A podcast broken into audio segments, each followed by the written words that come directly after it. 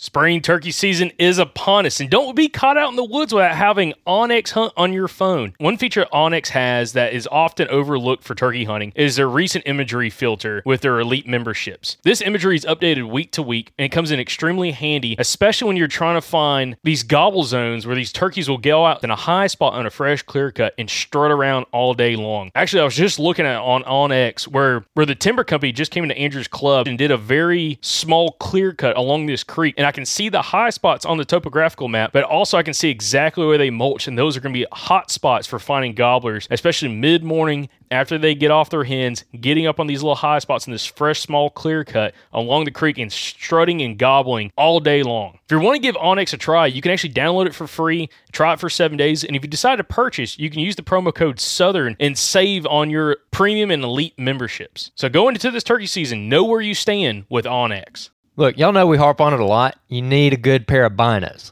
Yeah, I never hunted with binos until I was almost into my 20s. I never did it when I was a teenager or anything like that, or when I was a kid. We never had binos. And when I bought my first pair of Vortex binos, the first binos I ever purchased back in like 2015, it immediately made a huge difference for me, especially in the turkey woods. So give yourself the advantage of a good pair of binos this spring, whether you're looking for more of like an entry level bino like the Vortex Diamondbacks or something really, really nice like the Razors. Vortex is going to have something for you. And hey, don't pay full price for it. Use our discount code at eurooptic.com. Use the code SGN10 to get a discount on any Vortex optics that you want to order. Again, that's eurooptic.com, code SGN10 to go get a discount on any Vortex product you order.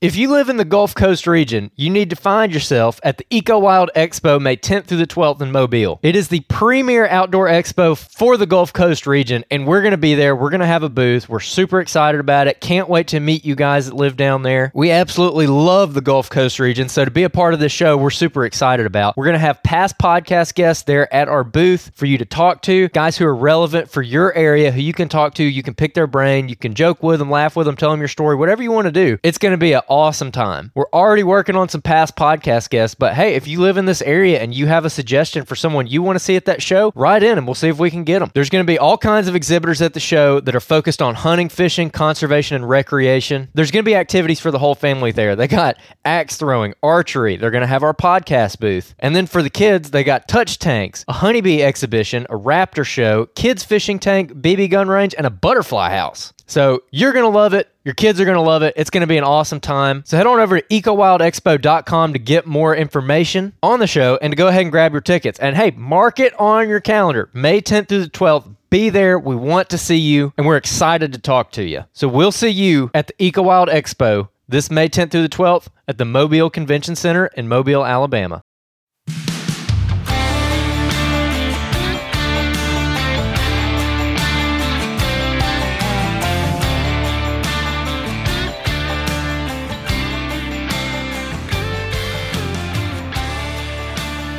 Back, everybody, to another episode of the Southern Outdoorsman Podcast. Sitting here for this little outro with Mr. Jacob Myers in studio. How you doing, Jacob? Oh, doing well. Listen now, yeah, just knocked out Southern Waters podcast, which, by the way, if you're not mm-hmm. following the Southern Waters Fishing Podcast, Mama, go check that out. But now we're over here doing the outro for this week's episode uh, about Adam and Heath Jolly on the part two episode. Jolly Experience. The Jolly two. Experience, as I think I named it early in the episode. Uh, but on as a guest to talk a little bit about this episode and some specific topics that were discussed uh, is a man who actually I referenced in, I know I probably did in the first episode, I know I did in the second episode as well, which is Mr. Paul Putera. Paul, how you doing, brother? Oh, I'm doing pretty good. Busy as usual. Yeah, I was gonna say you're you're becoming a little regular here on the podcast now. Gotta get you on here for some of these outros and everything, which is fun because you're I know you're a diehard listener of the show, but also a diehard big buck killer. Um, and you had messaged me last week when the first episode came out that there was some similarities that things that you had seen them uh, or heard them talk about uh, that you found that was very relative to the areas that you hunt, uh, being both uh, New Jersey and Pennsylvania and potentially some of the stuff in, in New York as well. But also the second episode that just came out you kind of blew up our text thread like, man, like, dude, this historical sign, all these different factors, like, dude, spot on. And I'm like, heck yeah, I'm like, dude, we got to get you on to kind of talk about it. So, uh, can you give us a little rundown? Like, what is some of these things that you've heard both Adam and Heath talk about that were kind of like, hey, you know, I'm doing the same thing up here where I'm at, and it's been working for me just like it's been working for those guys? Well, you know, it's uh, the the terrain is very similar, so everything they're doing is is meshing up a lot with the terrain. You know, so it's it's really good, and, and I, I really like how they're how they they're working in these areas when they're hunting. I, I find that very, you know, I'm very similar on the same approach when I do that kind of stuff. You know, the way that um, you know the way they're just kind of working through everything. And I, I thought that was really cool. Yeah, it's it's kind of interesting when you kind of sit back and like re, I like I re-listened to the episode after being there and recording it. It's one of those things that like when you're in the moment and you're talking to these guys, like you're kind of keying on things, but you're kind of like listening to what they're saying and kind of getting ready for like potential like how do you want to kind of keep working the conversation through. And it's nice to go mm-hmm. back and re-listen to it and kind of sit back as like a spectator instead of like the interviewer and listen more in even more detail of like what they were saying and how they're going about doing these different styles of hunting and, and covering ground and being very effective when they're hunting in and around these beds, but also building that knowledge base and that sign to apply for the following year. And that's kind of something I want to get into this. They talked a lot about in the second episode about like historical sign and okay, Uh-huh. yeah, we hunt real aggressive, but if we screw up on this buck this year and say we bump him twice, well, we're not going to touch that buck again until next season. And if he make if he makes it through, we're going to get a good crack at him early on. Which hopefully it's been at least a year or so since he's you know had some pressure on him, and you have another great opportunity of trying to kill that deer. And I know Adam talked Yep. specifically in Heath about a buck in Virginia they did that with, where they went in, bumped the deer a couple times the previous season, went back in the following season, which I think was last year, and and shot that buck coming from that bed uh, on a hunt.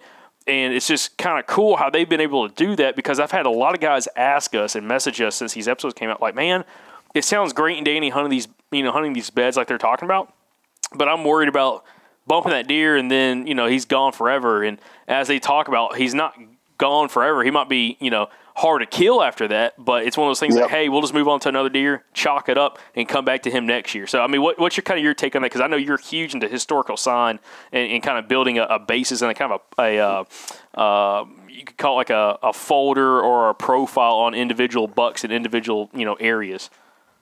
Yeah, I, I basically do the same thing that they're doing with that. Like a, a lot of these deer that I'm hunting, like it takes a couple of years sometimes to get them.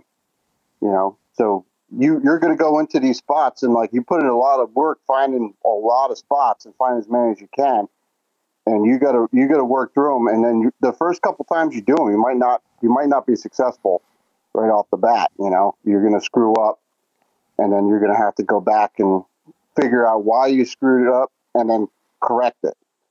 And then the following year, that deer is probably going to be in the same area, especially if he's a mature deer. You know, because once they reach over three and a half years old, they kind of stake a claim in their territory. You know, the only time you're not going to see that deer return to the exact same place is if it's a younger deer, two two and a half, three and a half, but it's still a really big buck. But he he could shift a couple miles away just because of his his pecking order, you know, with his age.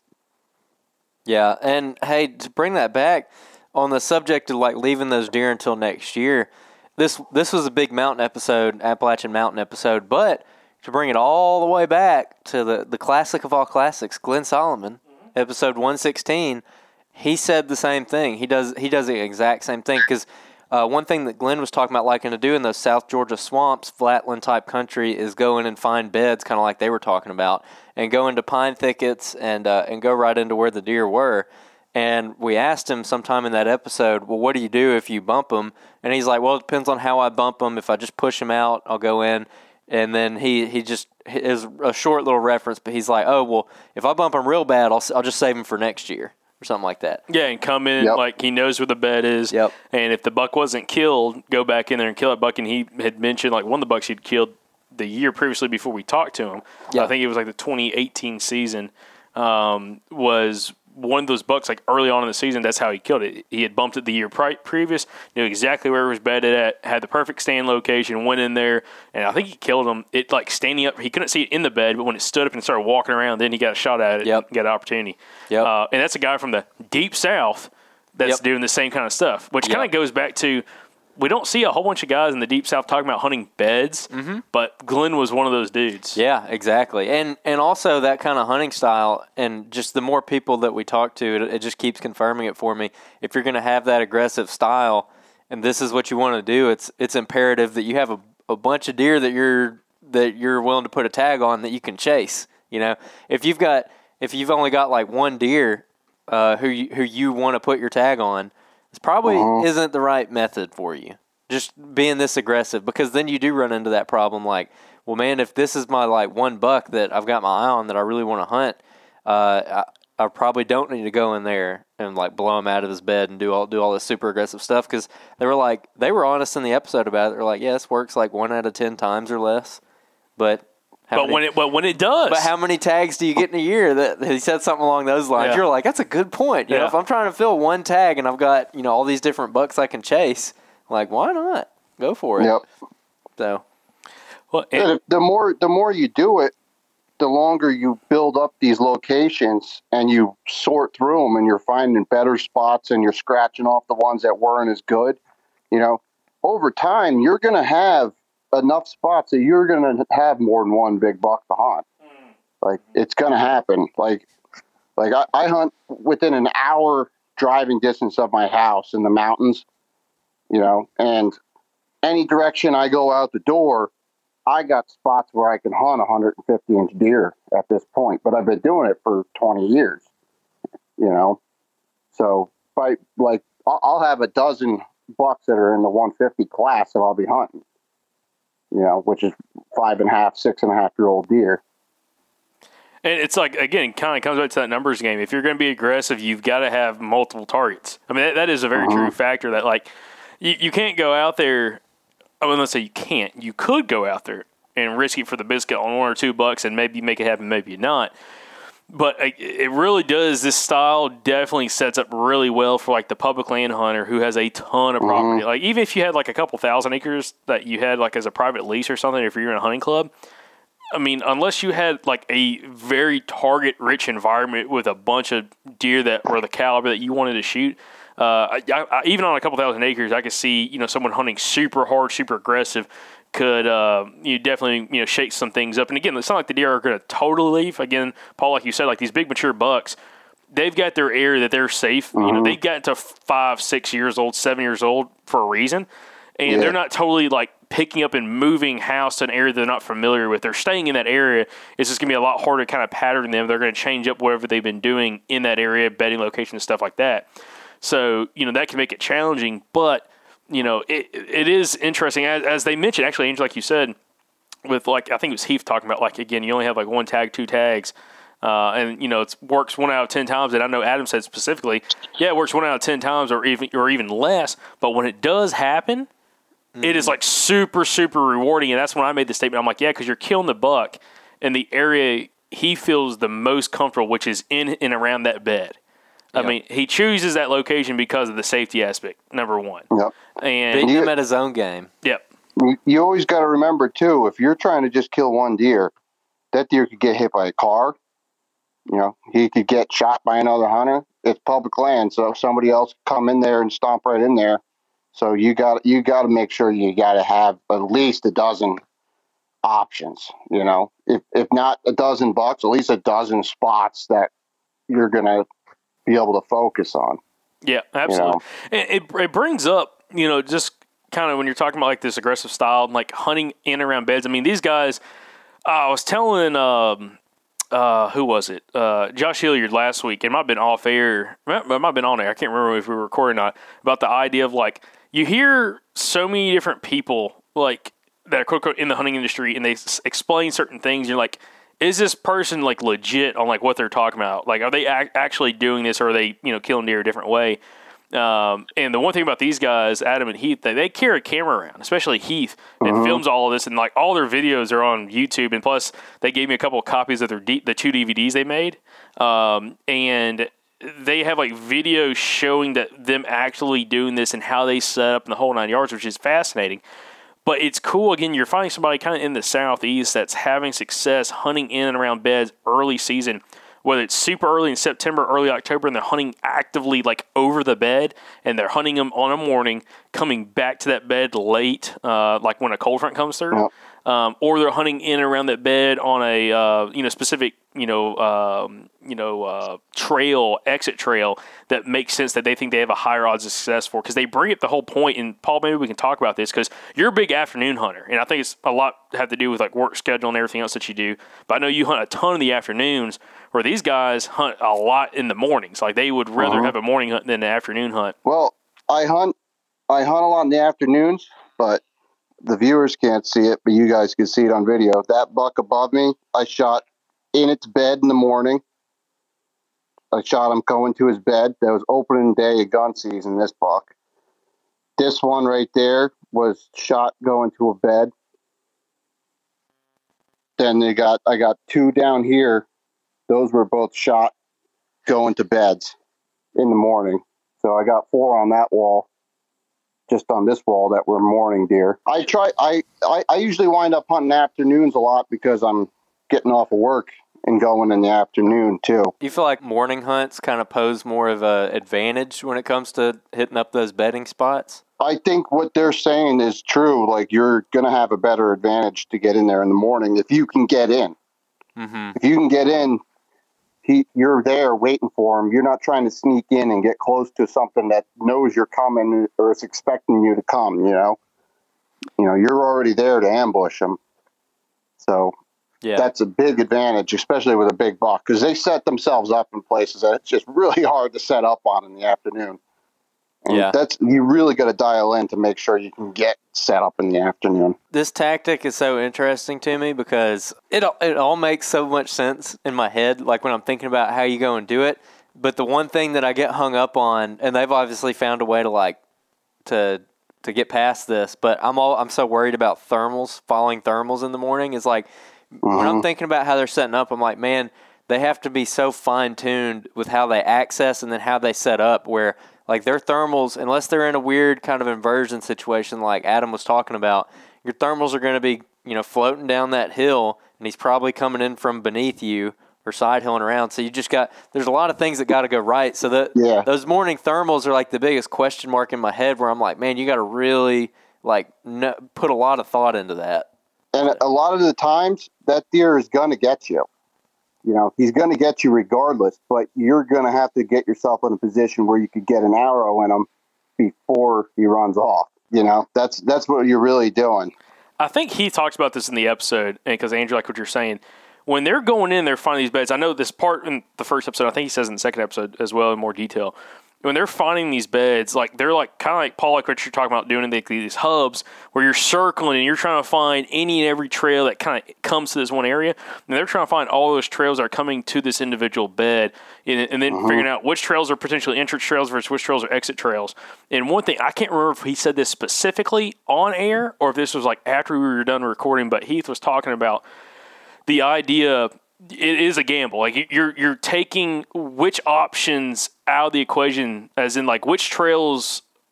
wh- What are the trail that you're expecting him to come on on, and which trail do you not think he's going to come in on? And you play off that as in your setup with those falling thermals. Because when he's talking about like they're betting on these little secondary ridge points, it's like you have that point, say it juts out to the north, and you have that drainage off the east side and the west side of that uh, that point.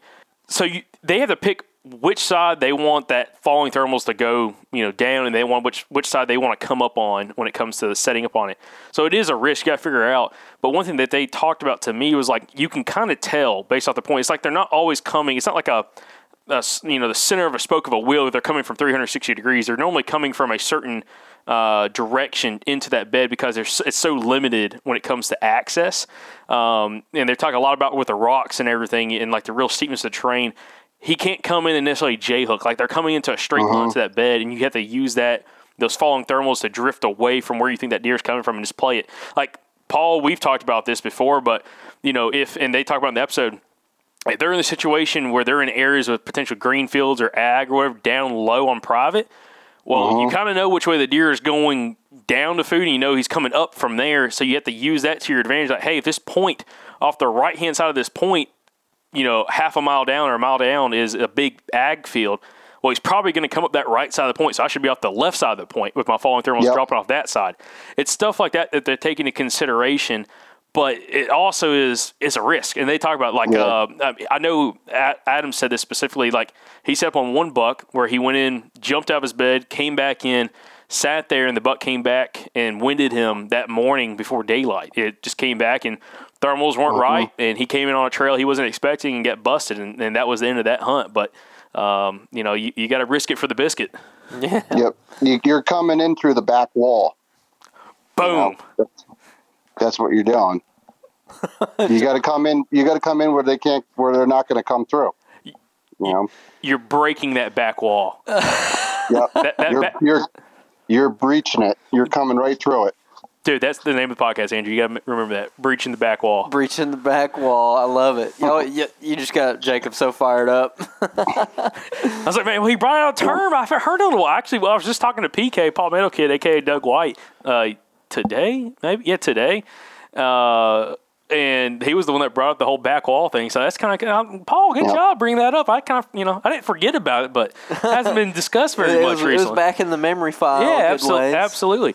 No, but that, that's that's the whole thing. Is like, man, like you know, you- you're definitely risking it. But that's the cool thing when you talk to guys, Paul, like yourself, and some of these other guys that are hunting more mountain areas. That like, once you can kind of understand like the movement of how these deer are going to be moving, both from early season to food sources, like especially destination food sources, to like later during the rut.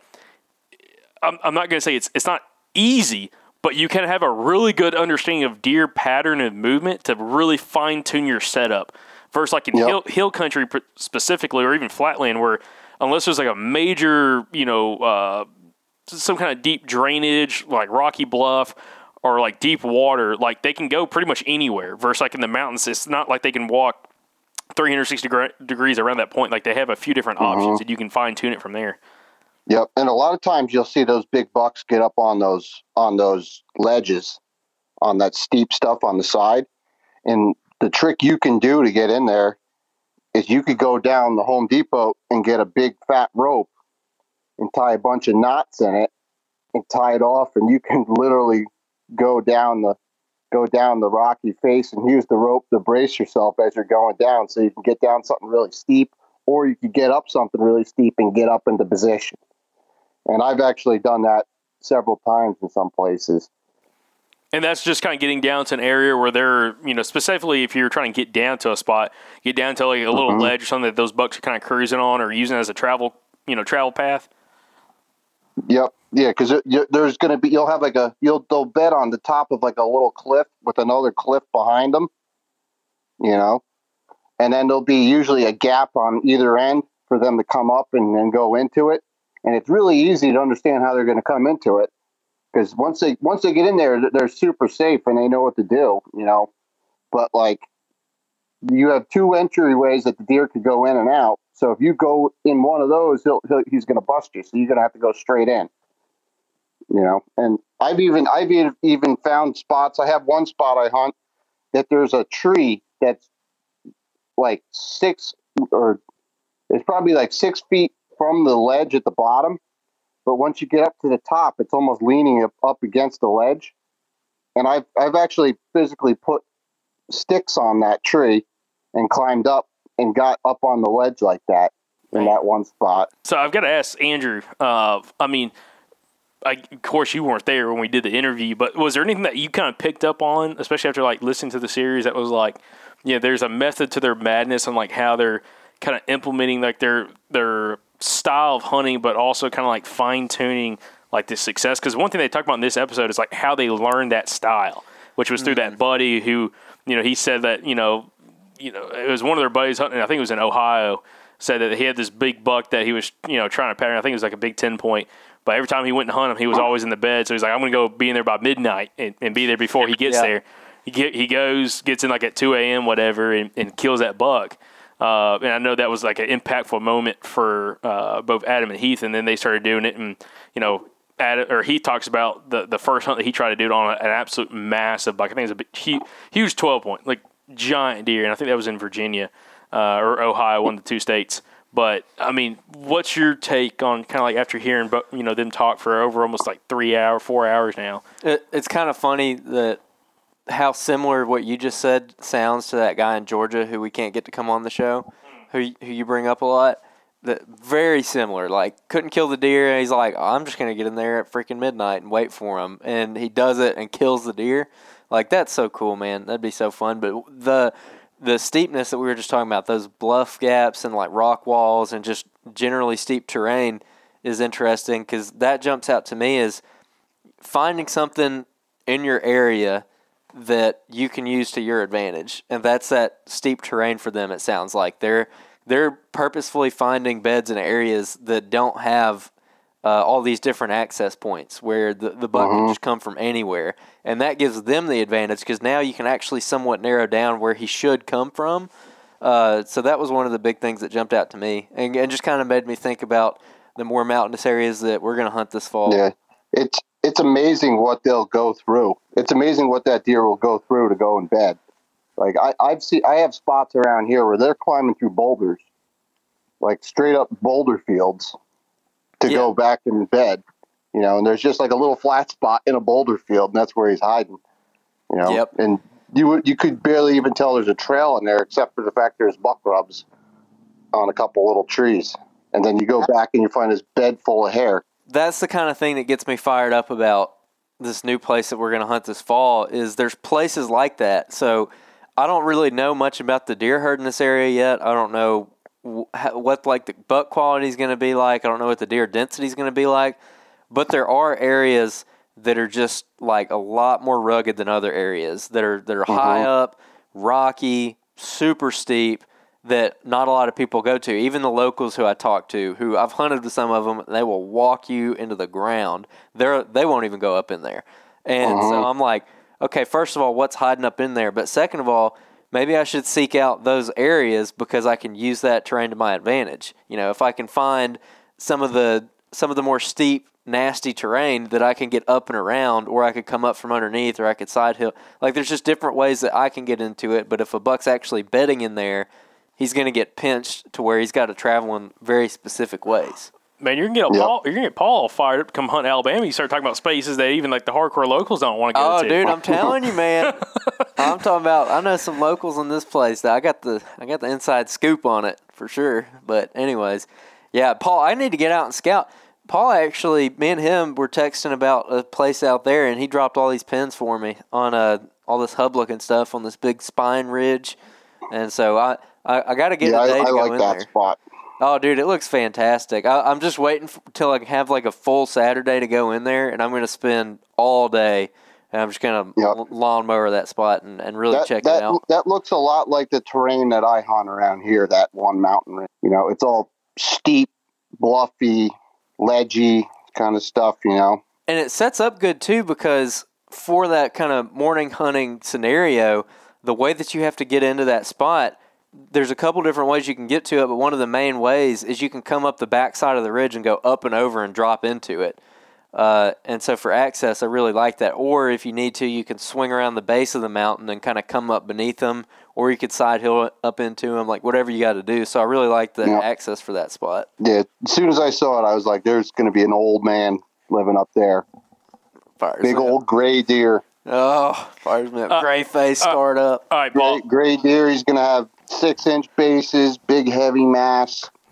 Just a classic, classic mountain buck. Andrew's over here Yeah. freaking out. He's so excited. He's like shaking like a child. Dude, we're gonna we're gonna we're gonna end his tenure this year.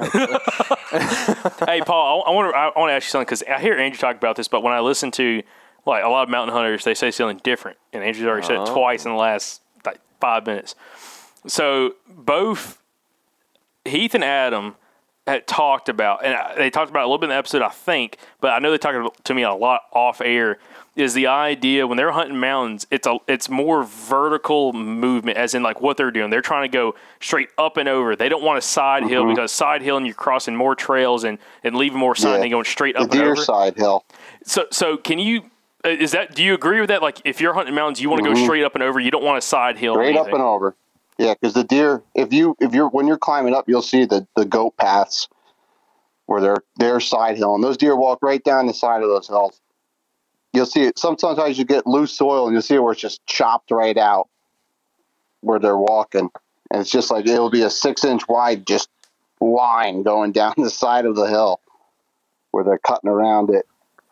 This brings up Andrew. You've already mentioned twice. Like, oh man, just go on their side hill. Well, no, that the spot I was just talking about. I was just saying it sets up good because you can go straight up and over that hill. You could side hill if you wanted to. I'm just saying you said side hill and last like three minutes, four, five minutes away. But what, Yep. what I'm saying is just scouting wise, I don't think it's a big deal. But for hunting access, that's what these guys, a lot of these mountain guys are saying. It's like, and I just talked to another one last night uh, that we're gonna do an interview with. Uh, but you know, it's the whole idea of like going up and over when traveling for you compared to the deer because yeah, you're crossing the the pass, you know, you know that are going horizontal uh, up, you know, the elevation lines.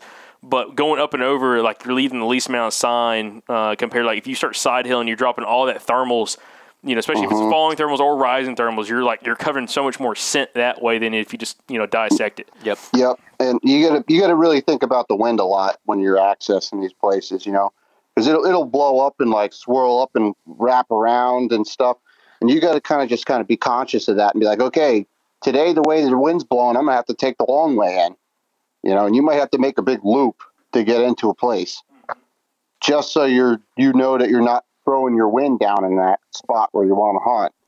You know, just you you might have to do a big loop around it, do something goofy to get in there to get in clean. You know, because I when I go and access these places, I really don't want anybody knowing where I'm going. I don't want any of the deer knowing. You know, I try to keep it as natural as possible. You know, and that's what's why it's important to have multiple spots too, because you might only figure out that this spot only works with this wind because of the way it just channels through this big bowl or something, you know. So you might you might be like, okay, I can't hunt this unless it's blowing this way. I'll just I'm never gonna be clean. I'll get busted, you know. And or or you might realize that I can only hunt this spot in the morning or something because I got to get in before the deer so I don't get winded, you know. So sometimes sometimes you got to have that planned out. That's why when I go in, a lot of times I'll go in in the morning and I'll spend the whole day. I might not hunt the same spot, but I, I'm kind of working the wind as I'm hunting. You know, okay, now this this spot's going to be no good pretty soon because the way the wind is going to start blowing through here. So I'm going to have to get up and move two, three hundred yards over to this side to get in a safe spot where they're not going to bust me again. Houndstooth Game Call's Dixie Hen Slate was just voted the overall best turkey call by Field and Stream Outdoors, and trust me, it's super easy to run and be extremely dynamic when you're in the turkey woods. Now, we've mentioned a couple of these calls in the past, like the Spur Master and the Success Call in a past episode with both Gary Vines and Lyle Gilbert of Houndstooth Game Calls. And it was funny enough, y'all actually bought every Spur Master call and Success Call they had. Now, pay attention to their website. They're going to have some more come up in stock in the next few days. So when they come available, make sure you get one if you did not purchase one before they sold out last time. Both the Spurmaster and the Success Call are fantastic for hunting high pressure turkeys, whether you're on a hunting club where you have a lot of other members hunting those same turkeys, or if you're on public land. Again, both those calls will make you sound a little bit different from everybody else and be a lot more subtle in your calling technique and be able to really help close those distance with those gobblers. So if you want to give Houndstooth Game Calls a try, go to houndstoothgamecalls.com, use the promo code SOP24. Again, promo code SOP24 for 15% off houndtoothgamecalls.com. One thing that they kind of were talking about was like uh, the rubs and everything. And, uh, you know, some of these areas that, you know, these deer, you know, leaving some that big sign, which is, you know, playing a factor, but also don't rely on that big sign because a lot of times that sign, again, is like other guys have talked about previously, is laid out in more of the pretty woods. That's where some of the scrapes are at, but the deer might be on the other side of the ridge or the other side of that mountain. Like they may all the time, and they, I think an example that in one of the hunts they said was like on the south side of the mountain. It was more gradual, a little more open woods, but there was you know a bunch of rubs, there were scrapes, all that kind of stuff. Mm-hmm.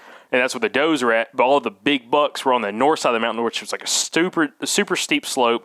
Uh, Yep. up up against a private parcel that had a bunch of mountain laurel on it. So super Yep. steep slope that the bucks were cruising back and forth on, going back to bed, bedding on private in a bunch of thick, nasty mountain laurel that wasn't on the south side. And uh, and that was one of those spots that uh, Heath talked about going in and you know being so cold that he missed that absolute monster buck that he saw in Virginia.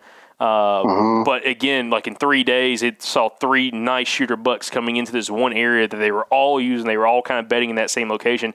But if you didn't notice it, if you didn't know what you were looking for, you would have walked over it because there was no like real sign. There was no like big rubs or anything on that side of the mountain. It was all on the other side. And he, Yep. he's like, man, a lot of you guys would get distracted with that and not hunt that really steep slope because the south side looked better, even though that's not where the bucks were at during daylight hours. Yeah, you, you, as soon as you, you look at it, you're like, all right, he's he's probably in here at nighttime.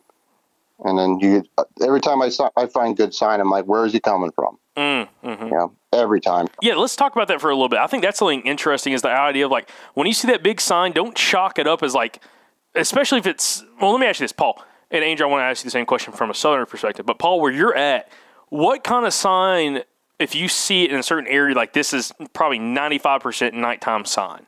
Like what, what kind of area does it have to be in? What kind of habitat? What kind of sign does it need to be for you to say it's probably nighttime sign? Yeah, big a big flat or something like that. Something something like like you're saying, pretty woods. Like if it looks like everybody else in the world is going to want to hunt it because it, it sets up nice. You're like, oh, I can come in off the trail here and I got good access and I can sit up here and I can watch this big beautiful oak flat and watch the deer move in and stuff. It's probably not going to work. All right, Andrew, southerner perspective. From a, th- I'm, I'm pretty much the same thing. I mean, it for me, it's like proximity to a thicket. I mean, if you find a bunch of rubs and scrapes out in the middle of a big giant hardwood SMZ, I mean, right smack in the middle of it, then yeah, that's probably Mhm. nighttime sign. But if I find that same sign 150 yards over on the edge of the thicket, that might not be nighttime sign. You know, like the, kind of the stuff that I was scouting this morning was like that, where it was it was in you know some decent looking woods. I wouldn't call them pretty woods, but they, they were all right. Yeah. And uh, but they were right there. It was right there on the edge of this thicket, and it was in kind of a skinnier SMZ. So I'm like, okay, that's kind of that's kind of the thing. People use the term pretty woods, and and I feel like as you start. I don't know, learning more about deer hunting. Your my view of pretty woods has changed. So it kind of dictates where that sign is in relation to that thick cover. Yeah. As in potentially whether it's nighttime or daytime sign. Yeah, or just like I guess also just in proximity to, to hunting pressure too. I mean, it it, it could be uh, if it's like a I don't know, uh, like a brand new cutover that's just got like some saplings in it, but it's not real thick yet, and there's like just rubs all in it. That to me also could be nighttime sign. I mean, you'll definitely kill some in places like that in the rut, but for the most part, if it's just wide open and they're not within like a hundred yards of cover or really less than that, Mhm. I feel like that's going to be nighttime stuff most of the time. It could be heavy cover, but it could also just be rugged as heck. Mhm. Just super rugged. Yeah, just it's just someplace you're not going to want to walk. You know, ninety five percent of hunters are going to look at me like, "I am not going on that. There's no way I'm walking over there." that plays into where we were talking about hunting this fall in this more big woods type setting. So it's probably a little bit Mhm. different out there because there's just not as much thick cover. I mean, there's some mountain laurel thickets and stuff like that, but uh, it's not like what we're used to. So I mean, it might be different out there. There might be using more of that visual advantage type stuff. So just because we find buck sign on like a nice hardwood ridge doesn't really mean in that setting. I don't know. I have to hunt this fall, but That's I, I sent you guys some pins to some of those spots I dropped my cameras on Mhm. uh, a couple days ago, and that that section that I'm hunting over there, I could see two or three hundred yards when the when the leaves come down. It's big mature forest. It's big trees. Like it's like like going to like the Star Wars with the giant trees, you know, with the Ewok guys or whatever. It's, it's big forest, you know. But there's still big bucks in there.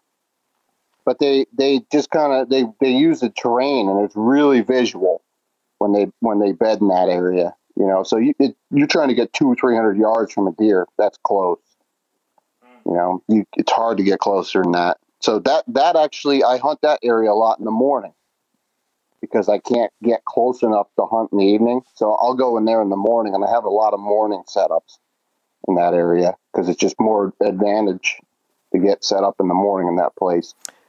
That's a good point. Using the cover in darkness to slip in there eh, instead of like in the afternoon where you're just, you know, in the wide open, there's nothing you can really do about it. Uh, Paul, I wanted to bring up the, the, the topic, though, that you kind of had mentioned before we got on the whole thing about, you know, nighttime sign versus, you know, or what is nighttime sign for you. And also having Andrew kind of talk about that too, but it's the idea of like, how do you look at backtracking those bucks? And, you know, we had a whole episode with you on like tracks, reading tracks, and, and learning how to follow deer based off the track itself, like dry ground tracking, as uh, we had talked about. But when it comes like that sign being laid down, especially rubs, I think this is something we can really discuss. Is like, well, if you're finding rubs in the woods, especially like up in the mountains where you're at, how do you try to figure out like if you're contemplating, hey man, there's a couple massive rubs here which way, like, what's the path of travel? How do you look at that from a topographical feature standpoint, and maybe where you should kind of backtrack to to potentially find where he's either coming from bed or going back to bed to kind of figure out what side of the ridge or, or mountain you need to play on instead of sitting there right, you know, where that rub's at and, and potentially never even see that deer. Well, I, I look a lot from where I'm where the rub is. I start from there, and I, I kind of look. I really look at the terrain around that area, you know, and I'll kind of get myself a feeling on which way they're walking through a spot, you know, with the path of least resistance coming in and out or something. And I'll, and then from there, like I'll work it and I'll, I'll pull up my phone at the same time and I'll be looking on my topographical maps, you know, and I'll be kind of looking at the terrain. Uh, you're going to have to go back and forth because every time it's going to be a little different, you know, but you're looking for, you're looking for those key features with like, diversity in the terrain. You know what I mean? So you're looking for like a like a ledge or something, like some kind of little bluff going up. Like, oh, okay, there's going to be a gap here between two steep points. That's going to be a cut where they're going to run up to the top. You know, and you figure they're not going to they're not going to trap themselves, but they'll they're, they're going to bed within the proximity of where they can go up and down in elevation. You know, so you, you always got to kind of think when you look at terrains, like where can they get a, a visual advantage where where's the wind going to make it swirl, and like where are they going to escape? Mm-hmm. You know, and then usually the the spots that are the best looking for escaping and survival is probably going to be where the big bucks going to have more sign. So just to kind of uh, expand on that a little bit more, what when you say the spots that look good for escaping, what exactly is that escape cover looking like? Just go a little bit deeper on that. I mean, so when like, someone's looking at a map, what makes you be like, okay, they could escape really good right here? In the mountains, you're going to have a lot of those big, big ledges and stuff like that, you know, in those real steep sections. Uh, I always look for like a spot where you get like a, a little drainage going down or a finger running out or something, something that you can hop on and just get out of there you know, and then they'll they'll be they might be cover a half a mile down in the bottom or something in a swamp or something like that, you know. But like they they just need to have that quick like where they can they they want that visual where they can see, assess the situation, and make a decision on where they can go next. Paul, I got, a, I got a question when it comes to escape cover and bucks escaping from their beds based off like your knowledge, uh, what you personally have seen and experienced in the mountains, if a buck's going to escape, and I guess it also comes from like where the cut, where the pressure's coming from, whether uh, you know from you know side hill down below them or up above them. Do you see? Have you seen any kind of pattern? Like if a buck's going to like escape from a bed, he's going to head either up in elevation most times, down in elevation, side hill. Have you noticed anything like that? As you know, when they're trying to put distance in between potentially you or whatever that predator is, and and uh, you know where they were previously at. There, what uh, normally when a deer, if you jump a buck or any deer, what they're going to do is they're going to they're going to jump and they're going to take off and just get away from you first, right? But then what they're going to do is they're going to stop. They're not going to go very far. So if you jump one and you stop, he's that deer is probably going to run out 120, 200 yards and just stand there like a statue, right? And then the next thing that deer is going to do is it's going to start looping around and getting downwind of you if it doesn't hear or it doesn't see you again moving. So, like if you jump a deer, the best thing you can do is just stop. Don't continue forward. Stop, wait 15, 20 minutes, 30 minutes, take a break, and then think about how that wind is blowing. And that deer is probably going to cut down wind from where you jumped it. So that's probably the next spot it's going to wind up. Because that's that's a trick we do when we're tracking them in the snow. Because that's what they usually always do, you know. So they're going to jump up and then they're going to they're going to try to figure out what the heck's going on. They don't want to just take off and run 10 miles, you know? And then if they feel comfortable, they'll let you go by. You know, if they, they're like, oh, he's not following me, then they'll just let you go by. And then that deer will turn right, turn around, come right back in to where it was. You know, so it's that when I when I do that kind of stuff, I usually just do that, but I'm not using snow. I just keep, I'll just stop and assess it, wait. Sometimes they'll come right back in. Sometimes, like you just get let let the woods c- calm down a little bit. You know, wait, let let the birds start chirping again around you where where you jump deer. You know, let let it come back alive again. Because those deer are going to alert to all the, the sounds of nature too. You know, if it if as you move through the woods, crickets stop chirping, frogs stop going off. Like all, all those animals detect you when they get quiet, you know, and the deer can detect that's going on, you know. So when I move into these areas, I always move slow enough that I can stop and let that come back before I keep moving. So I'm not really disturbing anything. You know, and as long if you don't if you don't tip them off like that, you'd be surprised how close you can get to stuff. Now I've got. I want to ask both of y'all, Andrew here and Paul. Uh, in this episode uh, from this this past or this Monday's episode with uh, both Adam and Heath, they were talking about in one specific situation that bucks aren't always. We started talking a little bit more about bedding, and you know everybody kind of thinks like bucks are bedding off these points. And Heath or Adam specifically said one of these bucks, like some of them have like this one super hot bed that they're using, especially early season up in the mountains. That you know, it's like kind of his bed. He's not really worried about wind so much as in like, you know, w- with wind changes, he's still going to sit there, but it's more of like a visual bed. First, you'll have some bucks, and it's just the characteristics and the personality of that buck. He may you may find a small point that has ten beds on it, all in different mm-hmm. little spots and you'd think it's doe bedding, Andrew, kind of like what we'd found that one time after we had yeah, talked about. It's just Shane. all different beds from the buck. Absolutely, and he's kind of shifting around in that one spot, and he may be moving a little bit more based off the wind currents, the thermals, the sun, you know, kind of thermal regulation, Paul, which I know you've talked about before. Mm-hmm. Um, all these different kind of factors. So you know that area might be another great spot to kind of hunt that buck, but he doesn't have like that super hot defined bed that might kind of lead you to think that oh maybe it's a you know it's a spot where a bachelor group had bedded here you know a month or two prior, previously or where some does are bedded. But he said you know one thing they key in on is finding those whip rubs, those like velvet rubs, and like other rubs mm-hmm. in and around that point that tells you like no, it's definitely a buck. He's just shifting around that spot. Which again kind of brings back to what Andrew, you and me found on our little scouting trip in one of these big wood settings. Is like we found an area that was just like that, where it's an area that was probably 25 yards you know, across in this one spot where there was five or six beds there. They were all kind of uh-huh. positioned differently, but they're big old freaking beds. They weren't yeah. doe beds. They were all like the same size. They were all big and they were all about the same size, which was kind of cool. And like you could tell that at first, I was like maybe it's a bachelor group, but now thinking about it, it seems like it's probably was one, is one buck that you know sometimes you can tell he wants a bed he wants to get up underneath some more cover like like actual like vertical uh-huh. cover where there's bushes over his head where you can kind of tuck up underneath it. One of the beds was up against a big blowdown, and then you know a couple of the beds were kind of out a little bit more open, uh, where he could probably see down off the point a little bit better. Um, yeah, so and then you got to also think some of those are satellite beds. Mm-hmm. So you're going to get into that spot because if it's a buck bed, it's a buck bedding area. You know, more than one buck is going to use that spot. So if that big buck comes in, he's going to come in and bed in his favorable bed to feel like he's got the most advantage in the place.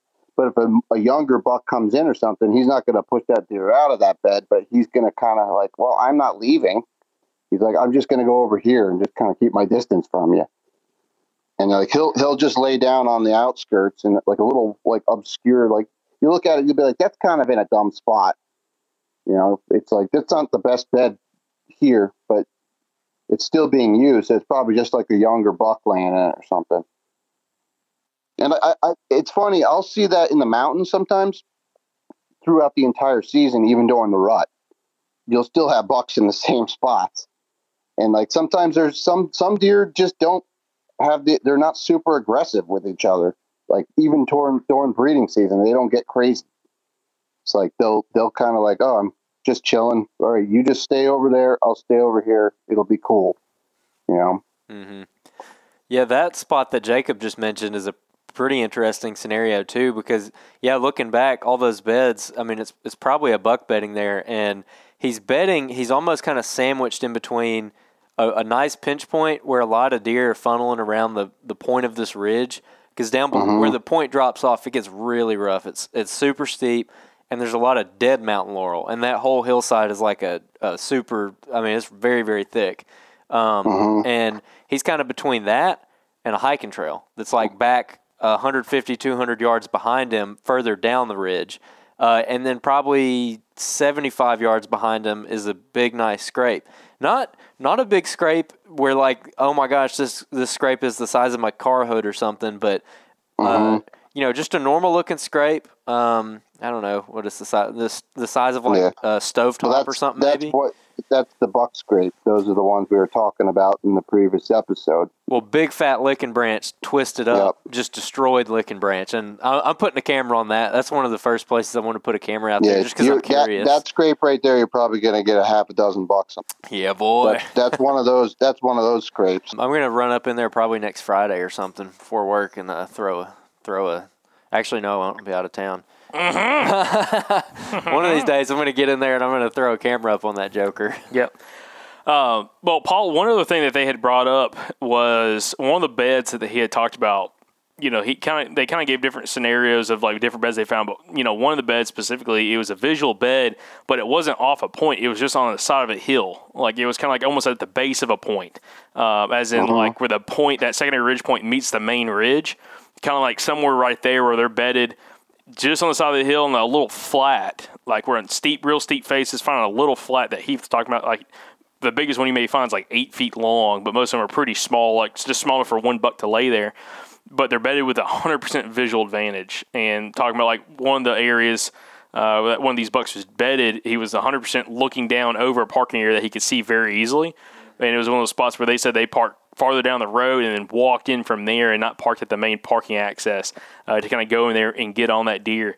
Um, so I mean, it's it is super interesting. Again, it, it gets me more and more excited about not only I got to get in some better shape, which we're working on right now, but uh, Working on it. But getting you know better shape, but also f- trying to hunt some of these different areas like this, like these different more mountainous areas, because it just seems the deer act so much different there compared to like what we've seen in more like that general rolling hill terrain, especially that has like an abundant thick cover. Because going back to this episode, Heath talks about one of his favorite spots that he found last year that actually is now burnt because a guy walked in on him after he shot a deer was a laurel thicket that had a drainage like coming out of it that went down the side of the ridge with a cut over on each side of that, that laurel thicket. And the way he uh-huh. described it, I'm like, man, that's like an awesome compounding feature that just sounds amazing. But like he said, you know, some dude after he shot a buck there, some guy walked in on him and saw where he shot the deer and everything. He's like, more than likely that guy and his buddies are gonna be back in there hunting this year. So Yep. I gotta find I- something new. I know. I get followed around up here. I always have people. Oh, Paul's over here, and then they'll come and they'll come and walk around where I'm, where I was parked and stuff. Because everybody knows I'm shooting big bucks now. Everybody figured it out. so, I, I I'm I literally I'll park like I'll park like a mile down the road and walk the road in the dark and sneak in to get to get in so nobody knows where I'm going. You know. I got to throw them off a little bit. Yeah, I was gonna, yeah, I was gonna, we were talking about potentially Vonna r- wrapping my truck for the uh, Southern Warriors podcast. if, if I do that, I'm going to definitely have to do that. I'm going to have to park my truck and take an e-bike down the freaking road. or no hiding where Yeah. Jacob's hunting yeah. anymore. So Yeah, you got to have like a little stealth car or something. So yeah, Yeah, dude. you get, I got to get that Honda Accord, dude. Yeah, get a little beater car. Yeah. But uh, but anyways, Paul, uh, kind of gets to a point of wrapping up here. Is- Did you have any kind of final thoughts? You know, with the two episodes with Adam and Heath Jolly, and uh, any kind of final thoughts that's worth us discussing before we kind of get to wrap it up here? I think it was a good good episode or two episodes, and I definitely want to see him back on again. That's for sure. Yeah, we got to get them on to talk about their rut hunting stuff too, because we haven't never Uh, uh, covered that. No, no, we're, I'm going to go back there. Hey, Paul. By the way, Paul, just just to remind me, did you you have family in North Carolina, don't you, Yep, dude? You yep, know, down you know what we need to down do? uh somewhere down D- Dobson.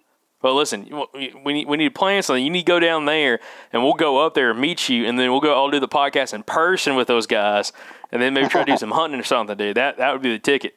Um because I definitely, I mean, no, no, I mean, all jokes said, I, I do want to do a podcast that that third podcast in person with them, just because they're such good guys, and like, I wish we could film it, and we may do that for real. I might take a camera with us next time I go, and kind of sit down and film because if you like watch how these guys, watch how both Adam and Heath kind of like are like breaking down the conversation, you can tell they're very, very analytical the way they think but they're coming from like a ton of experience. It's not like a lot of mm-hmm. theories that they had. It's stuff they've actually gone out there and implemented and proven, Yeah. or have had Very success. calculated. Very calculated. That's a, that's the way to look at it. That's that's how I. That's why I it clicked when I was like watching it too. I was like, I'm like man, I, I think the same way of these guys. You know, I'm like, and that's that's what you got to do. You got to have that mindset.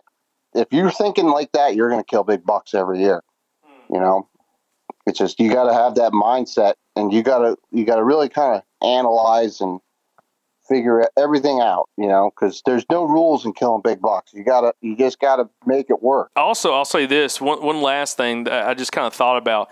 Another kind of, um, I guess, similarity between you know your style of hunting and, and what they do is all of y'all are very not only aggressive, but you're very active as hunters. Like you're not just going back to the same spot hunting it ten times or hunting like the same area for a week and a half, two weeks straight.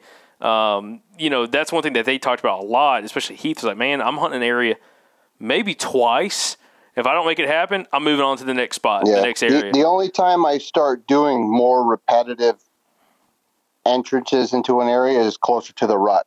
Mhm. Because if that big buck is going to be in there for the rut, you could you can't get him. You can't get rid of him. You could try, but you're not. He, if he's got to be there for the does, he's not going to leave. You know, but he he'll he'll kind of just deal with you. You know, and you could be super aggressive with a big dominant buck in one of those spots if he's an aggressive deer. But that that all depends on if he's the aggressive buck in the area or not, too. Mhm. If it's a subordinate buck, you probably boot, booted that one out. But if you're hunting the big boss in the area, he's probably going to just figure out how to get around you or attempt to. Well, I, I, I have to agree, man. It's um, you know what? Like these episodes definitely got me more and more excited for this this fall, especially as we'll hear on some upcoming episodes. Andrew just joined a, a hunting club that he's going to implement along with hunting some public land. That's uh, I'll be honest, this club like I wasn't like didn't know what it really looked like ahead of time, and then we started looking at it, and dude, He it, went and toured it with me, man. it He's like, y'all got another spot? yeah, I was like, it is. It's the dream, and we're gonna we're gonna do a full episode on it because it, it has now again not all like hunting clubs and lease lands like that, but it has changed my perspective a little bit Yeah. on like the pressure aspect of like some of the private land. Like, yeah, there's a lot of private land that's like super heavy pressured down here, but like Uh, something not like this one. Well, no, well it's got it's got a bunch of members, but it's like figuring out like the habitat. And Paul, we're not we don't need to go in detail because we could really we're, we're about this. to run off the rails yeah, here. but you're in a club. He's in a club with a lot of guys that love hunting green fields, and there's probably I don't know 15, 20 green. 15 ish Greenfield. It's not even that many members in the club. It's 1,800 acres, 18 members. And I asked the guy, I was like, well, how, uh, what's the pressure like out here? And he's like, uh, there's probably about four of us that hunt it pretty regularly. And that's 1,800 Yeah. acres. Four guys hunt it regularly, and they hunt food plots and power lines. And, you know, they'll, they'll They venture don't, into the woods. they don't have any sections off limits or anything. Oh, you no. can't go over here. Well, so I asked him, I'm like, so y'all like to use climbers? What do y'all like to hunt with? He's like, oh, no, just ladder stands and uh, shooting houses. I'm like, per- in my brain, I'm like, perfect. Oh, dude, I, I was I was sit- I was sitting in the back seat as we're driving around the club with the guy, and I'm dr- like literally salivating and drooling at the opportunity at this place because it's like there's so much of like the habitat and the timber out there. And we're going to talk about it in another episode, but like it sets up so well to like be super aggressive on, and and not only have the opportunity for some big deer, but also like you're just you're hunting deer in places that they're not getting pressured at. And it's like almost like that first time in, like that opportunity to be able to uh-huh. kill a buck without him even knowing you're in the area. I mean, it's yeah. it's unreal. And he also said he's like, yeah, this one side of the club, like we don't really ever go to. The roads are really terrible, so nobody really ever goes over there. I'm like, dude, put a circle around that part of the map. I'm like, Oh yeah. I'm excited, man, because the the club seems to be relatively low pressure, and then the other place that we're going to be hunting, the public land area, also seems to be pretty low pressure. So it's going to be a it's going to be a big change. I mean, the the place that I normally hunt, I'll probably still throw a couple sits at it this year, but pretty much all my hunting is going to be on that club and the new place, and both of those are areas where I'm The thinking new, new place is public land. Yeah. new, the new place Well, is public it's land. good to rotate through stuff, you know. Yeah, and, and Yeah, I'm thinking I- I, am going to be on less pressure deer in general in both areas, and so I'm just interested to see how that's going to Yep. change. You know what I'm running into on a daily basis. Well, you also got to think how much pressure you've been putting on those deer over the years too. You know, if you if you're hunting it a lot in that one area, they, they're they're already kind of like, okay, I don't want to even be here anymore. this guy keeps coming in and trying to shoot me every time I go in here, and he knows what he's doing. They're like, dude, this lunatic keeps coming in here at like 2 a.m. Yeah, hey, hey, that that is something I've actually had. I've, I've talked to other guys about this, and a lot of people don't understand this, and I don't know why, or that doesn't it doesn't like compute in their brain. But everybody thinks of like hunting pressure as like the other hunters out there, but you are the hunting pressure too. Uh-huh. Mm-hmm. So if you hunt super aggressive or Yeah. super invasive, but you're the only one on the property, you're still adding a ton of hunting pressure. I had some guy I was talking to talking about like they get some uh, some lease land and it's just him and another dude in it.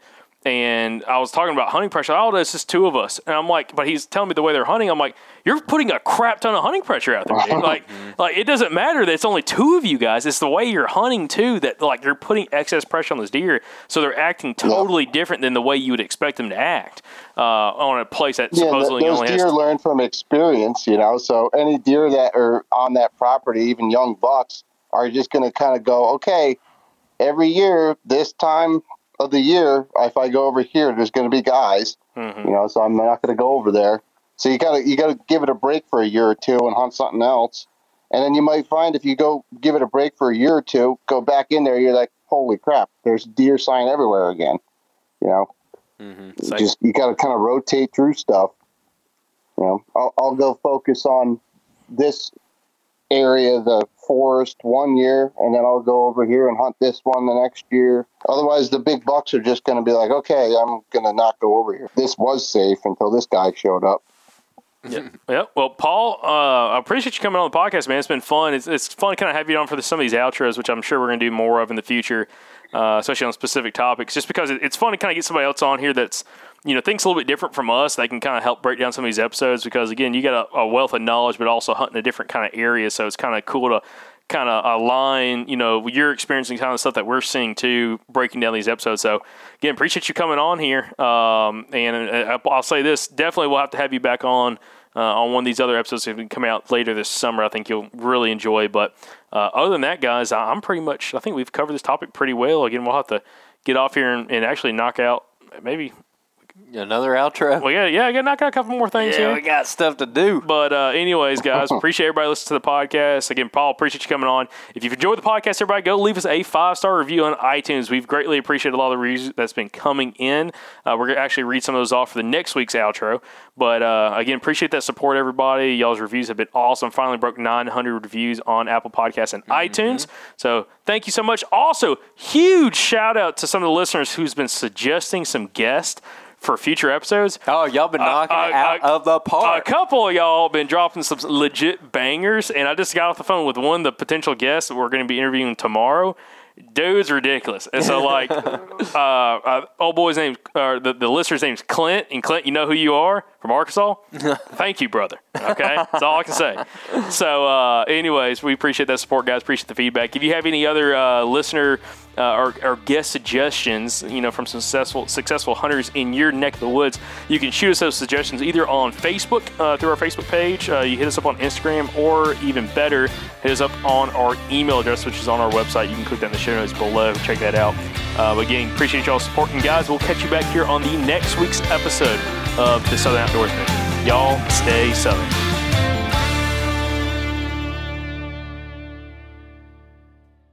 You guys seem to really have enjoyed over the last year where we've went to a Q&A format every Thursday on the show where we answer some listener questions. Now, some of the most common ones that we get have to do with gear, but also how to find a good hunting buddy. You know, I'm really lucky to to have a hunting buddy like Jacob. We've been on a lot of incredible hunting trips together over the years, and it's just nice to have somebody that, you know, is always down to go on that that trip that you've always wanted to go on or, or who'll wake up at three o'clock in the morning and go get that gate before someone else does on public land with you. Whatever the case may be. And like I said, we get a lot of questions on how do you find, you know, a group of people who enjoy that same thing so you can kind of network and make some connections. The Mobile Hunters Expo is the place to do that. Y'all heard us talk about it last year. And guess what? This year it's happening in Dalton, Georgia. We're going to be there June 28th through the 30th. We're going to be there all three days. We're going to have a booth. You can come talk to us. We talked to a lot of you guys last year, had a ton of fun. So looking forward to that again. But guys, I'm telling you, this is the place to come network. And there's going to be a ton of you guys there. A lot of Southern Outdoorsman podcast listeners are going to be at this show. And actually, Friday, June 28th, there's going to be an after hour social after the expo. So, what better place to go kind of intermingle, hang out with a bunch of like minded people, and probably pick up a couple new hunting buddies. So, you guys don't miss it. It's June 28th through the 30th. I'm telling you, if you listen to this podcast, this is an event you need to be at. Now, we'll see you guys at the Mobile Hunters Expo June 28th through the 30th in Dalton, Georgia.